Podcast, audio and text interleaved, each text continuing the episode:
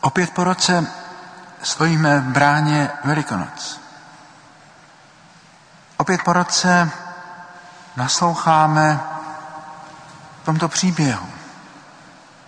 Karel Jaromír Erben ve své básni Poklad ve sbírce Kytice zmiňuje starou legendu o tom, že když se v kostele o velikonocích čtou pašie, pukají skály a ukazují se skryté poklady. Kežby vždycky, když nasloucháme tomuto příběhu, praskalo, puklo v nás to, co je kamenné, chladné, těžké, aby se odkryly skryté poklady. Svatý týden je rozepjat mezi dvěma dny, které připomínají Ježíšovo vítězství, Ježíšovo slávu. První je květná neděle, kdy vzpomínáme na to, že Ježíš jel na oslátku jeruzalemskými ulicemi a mnoho lidí jej zdravilo, vítalo jako mesiářského krále osvoboditele. A ten druhý triumf, ten je velice tichý a nenápadný. Jenom noc směla znát tu hodinu, kdy pán vstal z mrtvých. Zpíváme v chvalospěvu Exultet. Tyto svátky v tomto roce nabízím jednu myšlenku jako klíč k porozumění. A sice křesťanská víra umožňuje číst velikonoční příběh jako příběh s otevřeným koncem. Matoušovi pašie končí tím, že byl přivalen kámen, zapečetěn, postaven stráž. A tím to mělo skončit. Ale dozvíme se, že to není konec. Projdeme celý ten velikonoční příběh v tomto týdnu. O té nejsmutnější věty Nového zákona. Tehdy ho všichni učedníci opustili a utekli. Uslyšíme opět o Jidášově zradě, Petrově zapření, alibismu Piláta, o davu, který příliš lehce zpívá své hosana a velice rychle je zamění za pokřik ukřižuj. Ano, tohle to všechno známe i v našem světě. Tenhle ten příběh nám neříká jenom to, co se kdysi stalo před dvěma tisíci lety. Tenhle ten příběh také nastavuje zrcadlo našemu dnešku. I v něm je mnoho bolesti. I v něm je zrada, zbabělost, alibismus. I my známe náměstí plná zmanipulovaného davu, zmateného, křičícího ukřižuje. I do naší doby zní tento příběh s otevřeným koncem. Vcházíme do tohoto příběhu. Ukazuje nám, že do našich dějin, do našich životů patří také temný stín kříže a bolesti a osamělosti.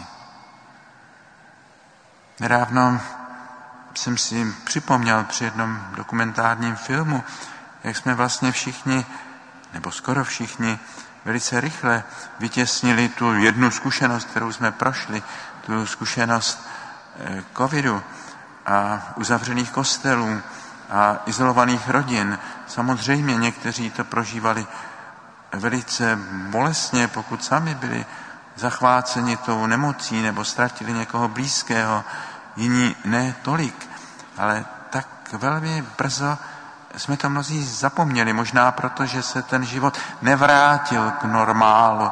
Zase přišla válka na Ukrajině, která nějakým způsobem ať už na něj bezprostředně myslíme nebo ne, ovlivňuje naše životy mnoha způsoby. A pokud e, sledujeme celý ten vývoj, tak nás emocionálně vyčerpává. Do tohoto příběhu můžeme přinést tu naši realitu, tu naši zkušenost a hledat odpověď, kterou Ježíš vyslovuje té bolestné otázce na kříži, Bože můj, proč si mě opustil? Na Velký pátek. O ní budeme ještě rozjímat. O tomto volání z pekla. O tomto volání z pekla opuštěnosti. O tomto volání nejdříve z toho pekla lidské krutosti a surovosti a potom z pekla opuštěnosti, opuštěnosti od Boha samého. Ano, i na této zkušenosti mlčícího Boha, tváří v tvář lidským bolestem, mnozí participují svými životními zkušenostmi. Ano, i o našem kříži, i o našich Getsemane bude tenhle ten příběh. Ano, i nám říká, že modlitba není jenom nějaký nástroj, kterým chceme a můžeme přinutit Boha, aby plnil naší vůli, ale spíše ona tajemná transformace našich přání, naší vůle v to, abychom rozuměli vůli Boží, abychom ji chtěli plnit, abychom ji rozuměli, abychom ji přijali, tak jako to učiní Ježíš v té tmě zahrady Gecemanské. Ano, celými dějinami prochází tento příběh. V posledních letech se stále vracím k myšlence, že nejenom existuje to, o čem hovořili staří učitelé církve, o pokračujícím stvoření, creatio continua. Svatý Augustín, mnohokrát jsem to citoval, říká modlit se znamená zavřít oči a uvědomit si, že Bůh teď tvoří svět. Creatio continua, pokračující vzkříšení. A mně se zdá, že i ten velikonoční příběh je příběh pokračující. Příběh, který nekončí tím, že je přivalen kámen a zapečetěna, postavena stráž. Že můžeme mluvit také o pokračující utrpení a pokračujícím vzkříšení, o passio continua a resurrexio continua.